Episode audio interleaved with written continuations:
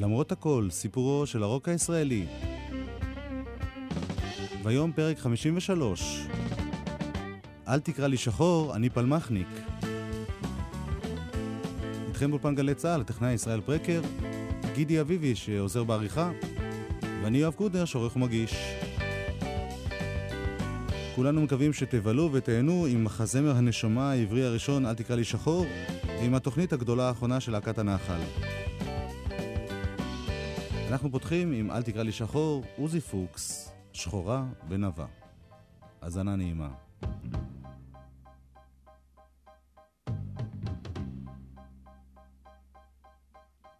שחורעת ונבעת ונבעת כי שחורעת כי שחורעת ונבעת ואותי את משגעת כי שחורעת ונבעת למראך עובר בירת את פוסעת צעד צעד איך שאת מנענעת. כי שחורעת ונבעת למראך עובר בירת את פוסעת צעד צעד איך שאת מנענעת. ואני ואני לך בלחץ צופה. אלוהים איך שאת משגעת. כי שחור הוא יפה, כי שחור הוא יפה, ויפה את, ויפה את, כי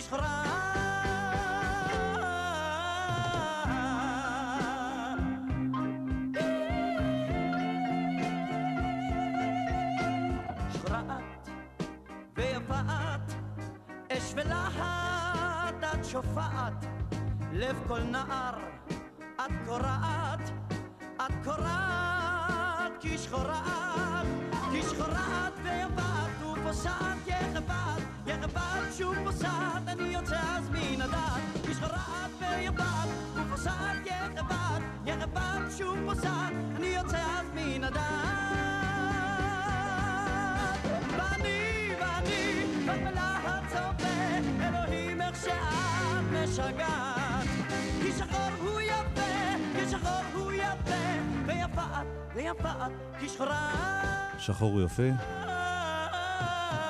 אל תקרא לי שחור היה מחזמר, מחזמר נשמה מחאתי בנושא שוויון זכויות הכושים בארצות הברית.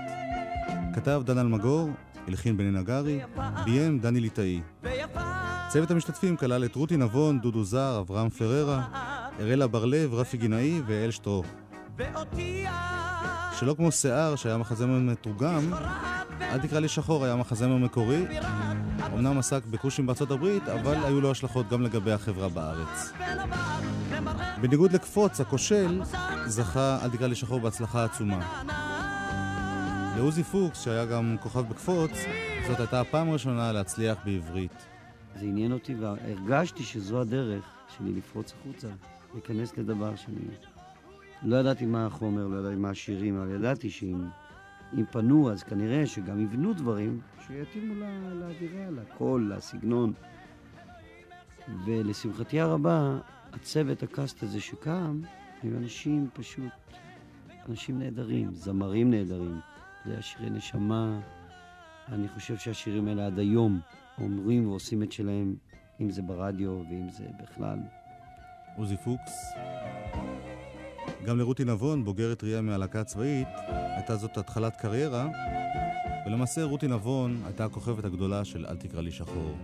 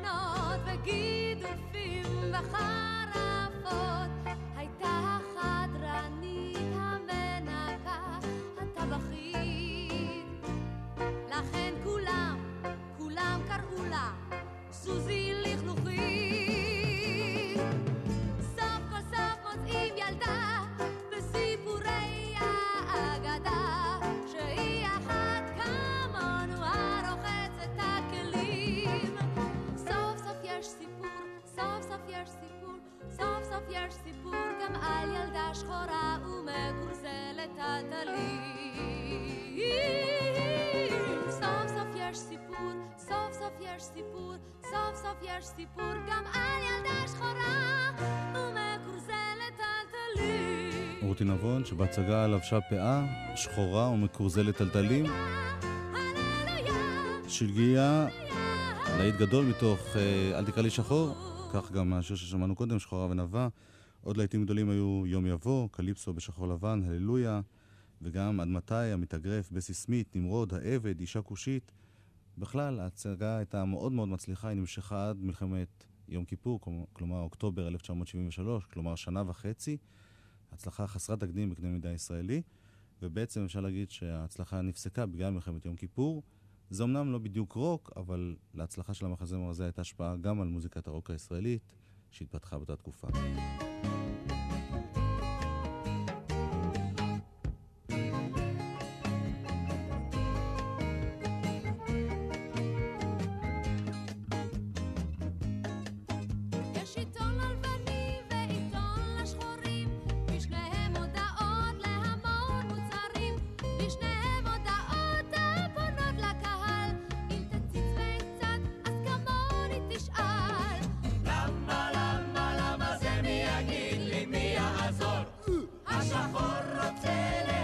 המוזיקאי מאחורי אל תקרא לי שחור ומאחורי הפקות רבות נוספות באותה תקופה הוא בני נגרי.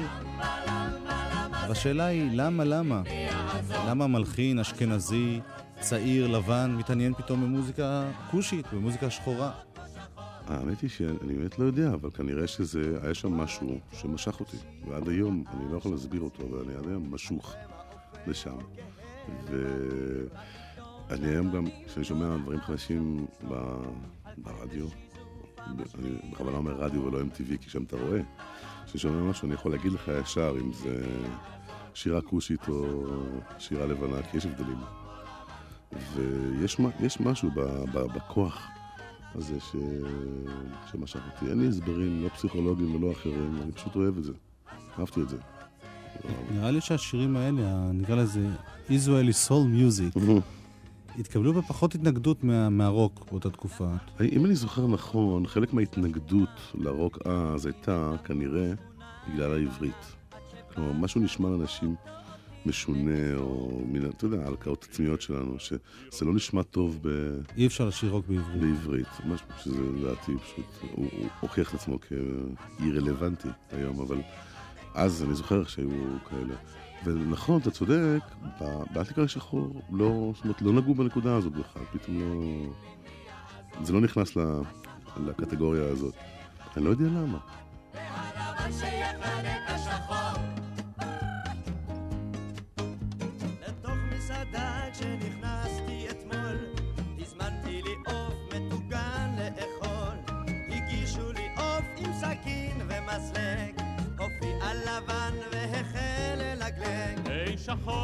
שחור אם תיגע בו בעוף הזה, מה שתעשה לו לך אעשה. אז הרמתי לאט את העוף המטוגן, ונשקתי לו בדיוק בישבן.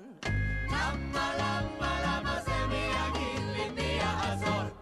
השחור רוצה שינשק הלבן, והלבן שינשק השחור.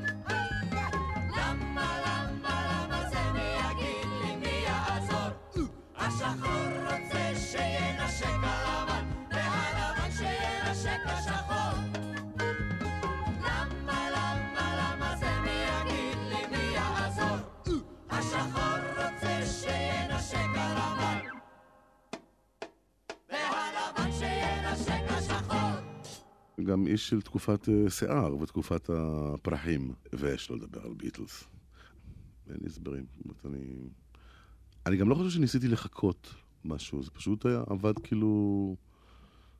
זו הייתה, זו הייתה ההשפעה. הספיריטואלס והגוספל והדברים, אבל אני במקביל גדלתי, גדלתי, גדלתי על הביטלס ועל המאמאס והפאפס ו, וכל הדברים היפים האלה. דברים ישראלים. דברים ישראלים, אה, כן, אז אני... טוב, האמת היא שמהר מאוד הפכתי להיות חלק, חלק מהם, כי אני התחלתי קטן. אה, אבל אני בעצם התחלתי, מסביבי היה שלום חנוך, שמאוד אהבתי ודלוק על השירים שלו. ואני אה, חושב שהוא נתן איזה פוש די רציני פה, מה שנקרא רוק ישראלי. והאיש משה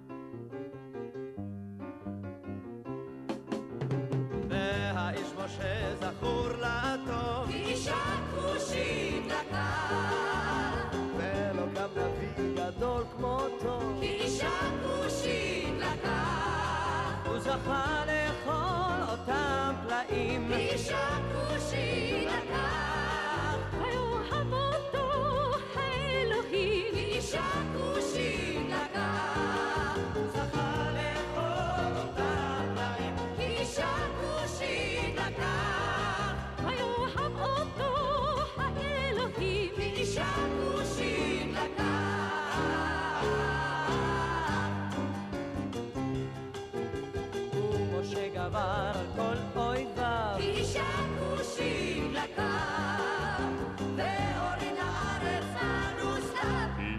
כושית לקח.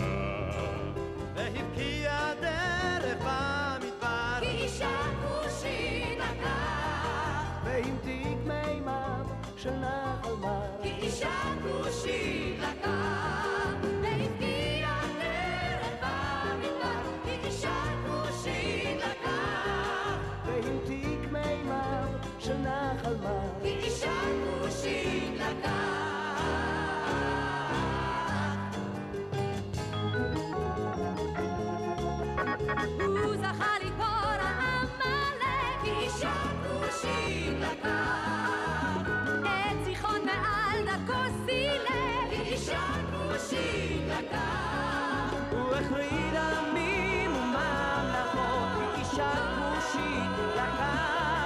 ונבחר לתת את הלוחות כי אישה כושית לקח הוא הכריע עמים וממלכות כי אישה כושית לקח ונבחר לתת את הלוחות כי אישה כושית לקח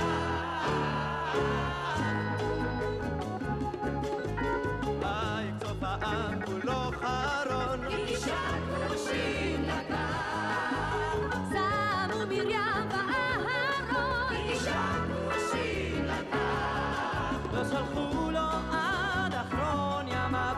שהכושית לקח, אך משה אותה מכל אחיו, כי שהכושית לקח. לא סלחו לו עד אחרון ימיו, כי שהכושית לקח, אך משה אותה מכל אחיו, כי שהכושית לקח.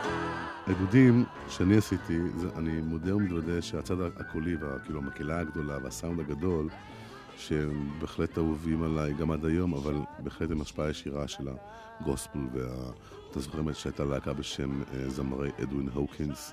או הפי דיי. כן, שעמדו שם איזה, אני לא יודע כמה. 60. כן, ושרו, וזה פשוט ממלא את העולם, לא את האולם. ואני אהבתי את הדבר הזה. עכשיו, בלהקה צבאית, א', מספר יותר קטן של אנשים. וב', אפשר להכפיל. אז הכפלנו בארבעה טרקס של, של בית המורה, כמה אתה יכול. אבל, אה, אבל מעבר לזה, זה גם צורה, צורה מסוימת של, של, של שירה. עכשיו, אם אתה רוצה לכפות את זה, לנסות לכפות את זה, זה לא יעבוד. אז אתה יכול לנסות ללכת עם, עם, עם, עם מה שיש לך. ומה שיש לך בלהקות זה גם פונקציה של מזל. אם אתה נפלת על להקה שיש לך כמה בפנים באמת כאלה טובים, אז פתאום באמצע, בטריק, באמצעותם, אתה פתאום נותן את הכוח ואת, ואת הגודל. עכשיו, מזלי התמזל שהיו לי כל להקה כמה חבר'ה כאלה טובים שיכולתי קצת באמת אה, לסמוך עליהם ולבנות עליהם. ולנסות להוציא... מבחינת זמרים, לא מבחינת- זמרים, כן. כי בלהקה כידוע לך זה תמיד פשרה, אתה גם לוקח שחקנים שהם לא זמרים, אבל... אה, ואז הם צריכים לשיר.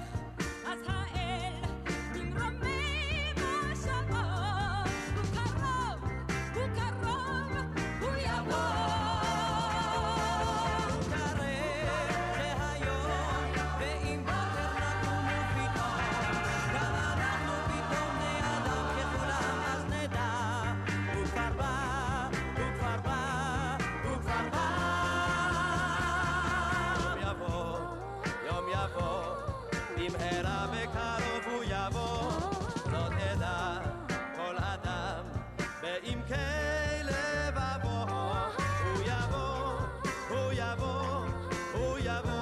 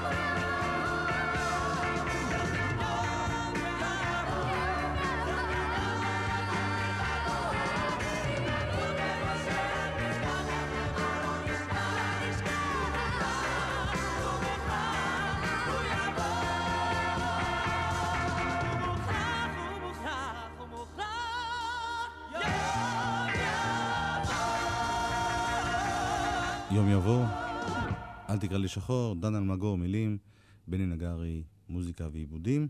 התקליט של המחזמר יצא בהפקת התיאטרון הצעיר בסוף 1972.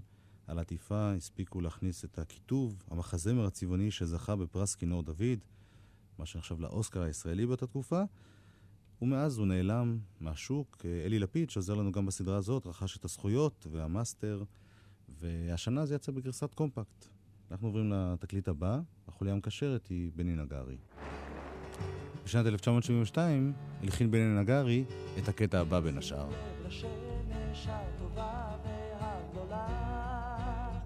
איך כל בוקר מחדש היא קמה ועולה זה אני התרנגול קורא, קורא לתעלי אם היא תעלה מחר זה בטח בגללי אם תרצו או לא תרצו אין זו אגדה, להקת הנחל. מילים של יורם תיארלב לחן ועיבוד בני נגרי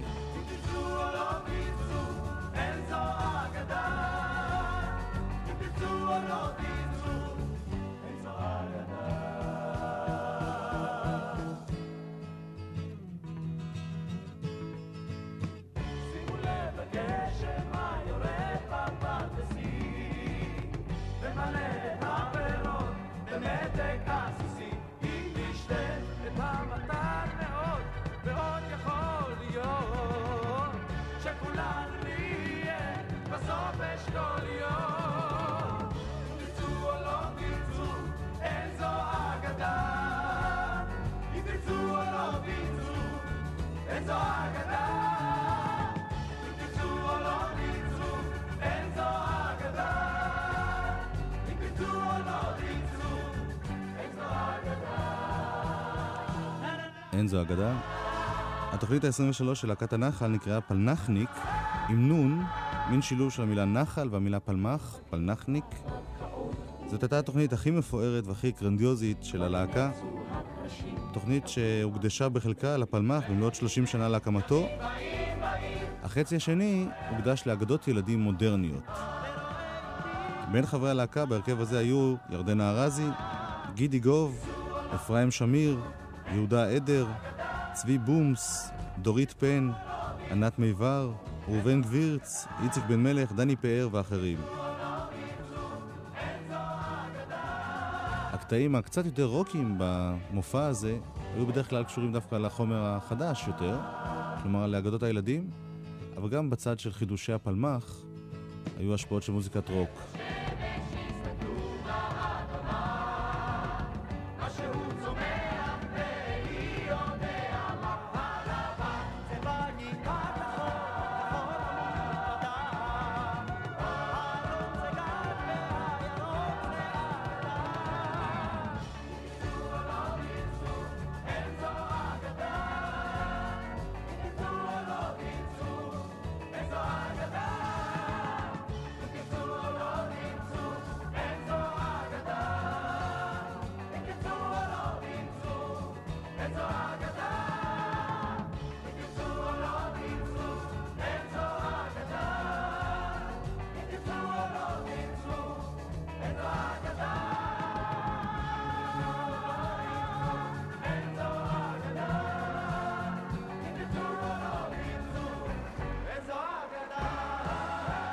אחד הכוכבים הגדולים בלהקת הנחל בהרכב הזה היה אפרים שמיר, שגם זכה להלחין שני שירים, הנסיכה והצפרדע והנזל וגרטל, שנשמע עכשיו.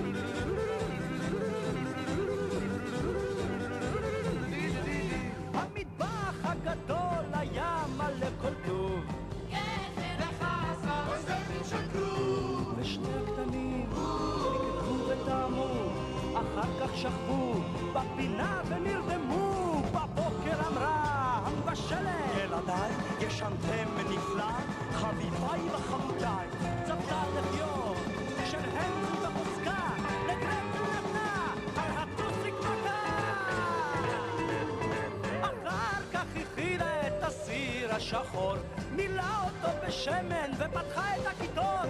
חיכה אליהם ואמרה בפה צוחק, נעשה היום לחברים גם שניצל וגם סטייק.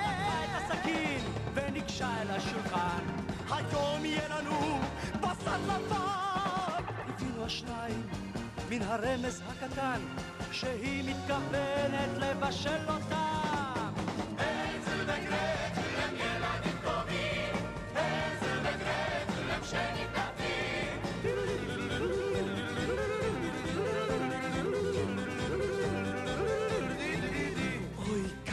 שאתם מתוקים, לאכול אתכם. רחמי עלינו, אנחנו צעירים, תבשלי איזה דבר אחר לחברים, נעשה את הכל, בלי תלונה ובלי חוצפה, נשטוף את הכלים, חלונות והרצפה.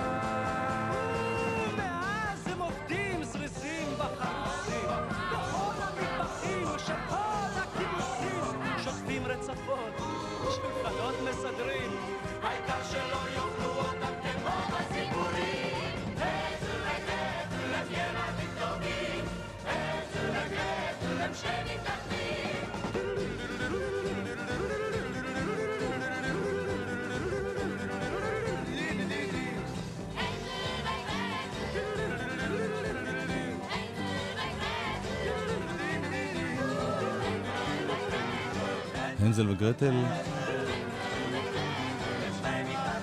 רפאל שומר היה גם דואט מאוד מצליח עם ירדן ארזי, מי היה חולם, אבל הוא ממש רחוק ממוזיקת רוק ולא נשמע אותו היום.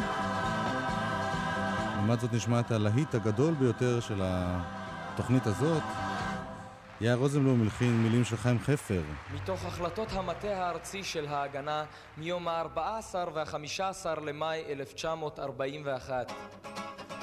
תוקמנה תשע פלוגות מחץ לפי רישום אישי של מתנדבים. פלוגות אלו תעמודנה תחת פיקודו היחיד והישיר של הפיקוד העליון. למפקח על אימון הפלוגות מתמנה קצין המטה יצחק שדה. בלדה ליצחק שדה.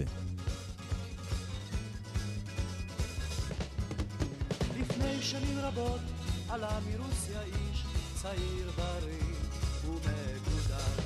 ייבש ביצות חצף במחצבה, עבד בכביש, היה חבר בגדוד העבודה, חבר בגדוד העבודה. והוא היה לאגדה.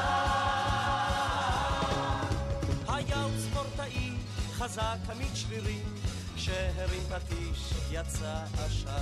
אהב סלעים, אהב פרחים וגם אהב שירים, אהב אישה ועוד אישה ועוד אישה, חבר בגדוד העבודה.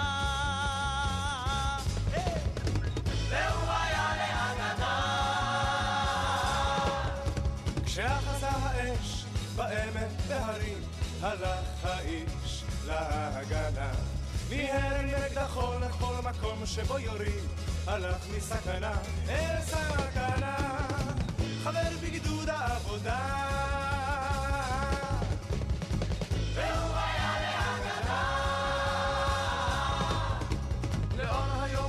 ובמחשב ובין צורים, מן המדבר ועד הים.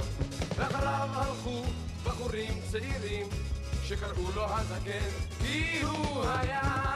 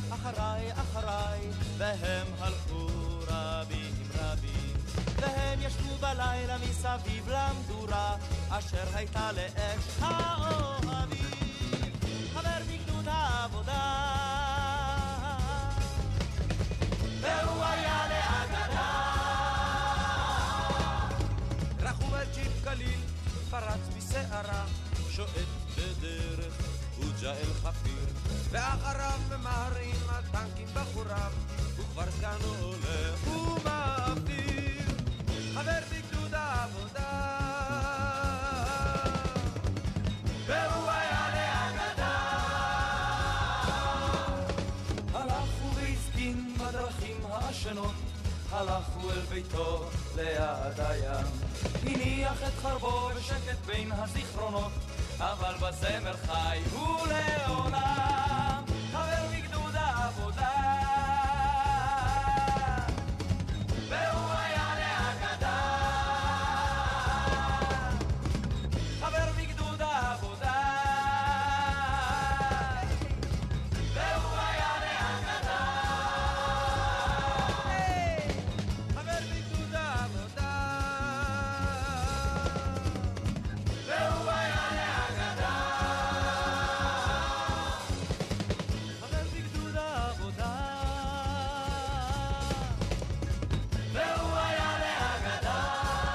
בלד על יצחק שדה. להקת הנחל.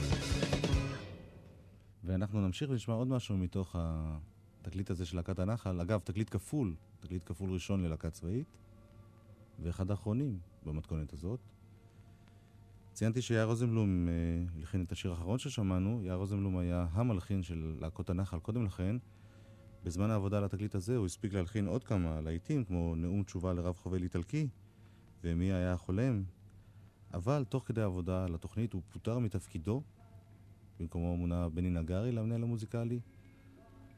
לדבריו של אה, יאיר רוזנבלום, בין השאר, כיוון שהוא דרש לתת לגידי גוב יותר תפקידי סולו, ואנשים אחרים חשבו שגידי גוב לא יכול להיות זמר, לפחות לא סולן.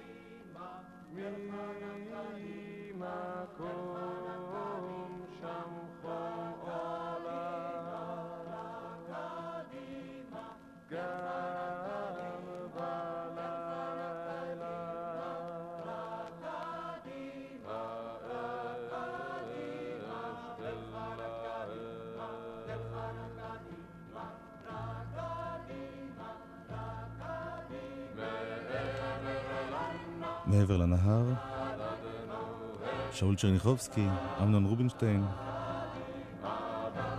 עיבוד בני נגרי. בני נגרי היה אחראי לעיבוד עוד כמה שירים מימי מלחמת השחרור, כמו הפרוטה והירח, הרעות, שבה אפשר לשמוע את יהודה עדר במנדולינה גם, ומעבר לנהר.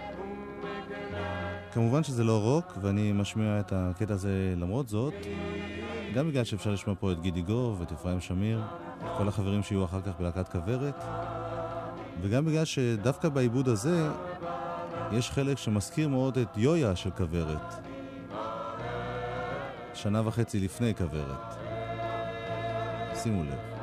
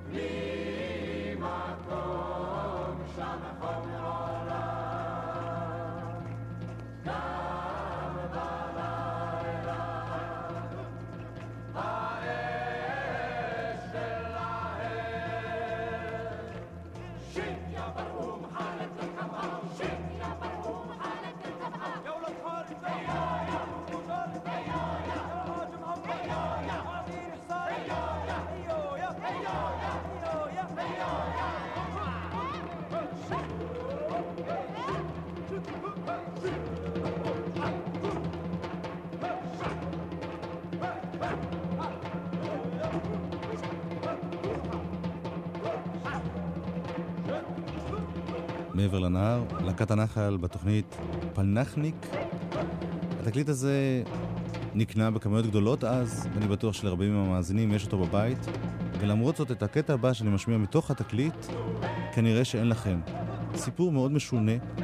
דני סנדרסון, שהיה גיטריסט בלהקה, להקת הנחל לפני התוכנית הזאת, הספיק בסוף ימיו בלהקת הנחל לאבד שיר אחד, שיר ישן של מרק לברי, שנקרא עמק. בעותקים בודדים של התקליט יש את הבירות של דני סנדרסון לשיר, ברובם פשוט הוציאו את זה החוצה, אפילו לא ציינו את זה על העטיפה. ואני מודה מאוד לדני שנתן לי את התקליט האישי שלו עם העיבוד שלו. עיבוד שנשמע בהתחלה מאוד עממי, ובכלל לא מזכיר את מה שדני סנדרסון עושה, אבל יש קטע באמצע ששומעים שזה סנדרסון. להקת הנחל, קטע נדיר מתוך פלנחניק. thank you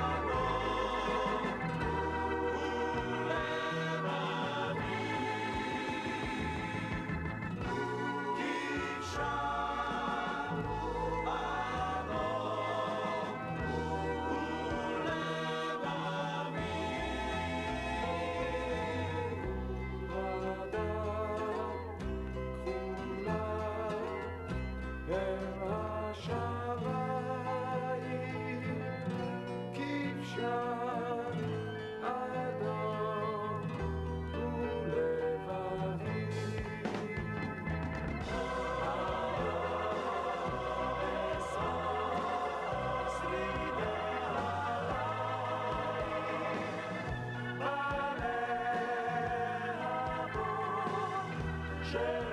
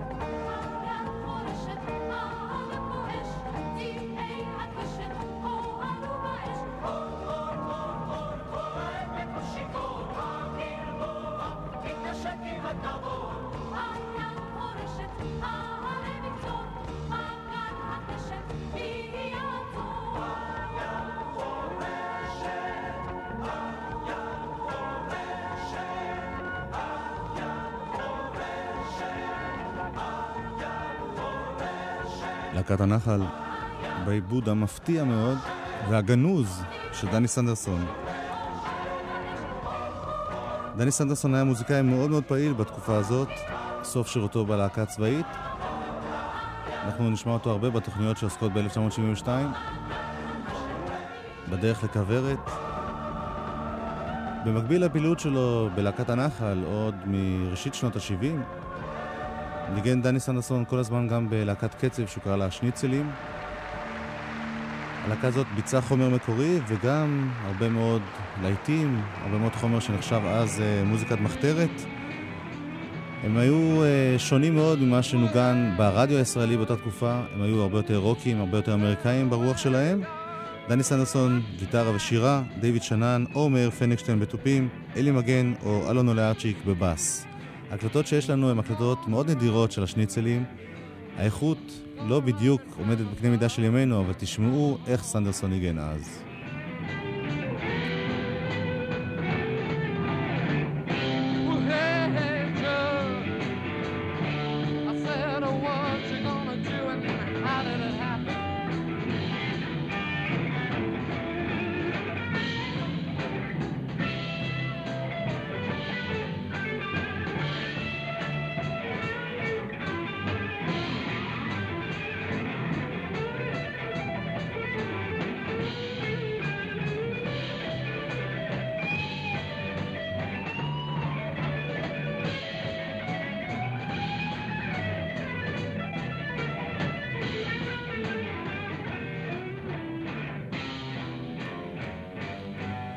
דני סנדרסון הקליט עם השניצלי ועם חברים ללהקת הנחל אופרת רוק בשם סיפורי פוגי. אתם מכירים את סיפורי פוגי כאוסף שירים.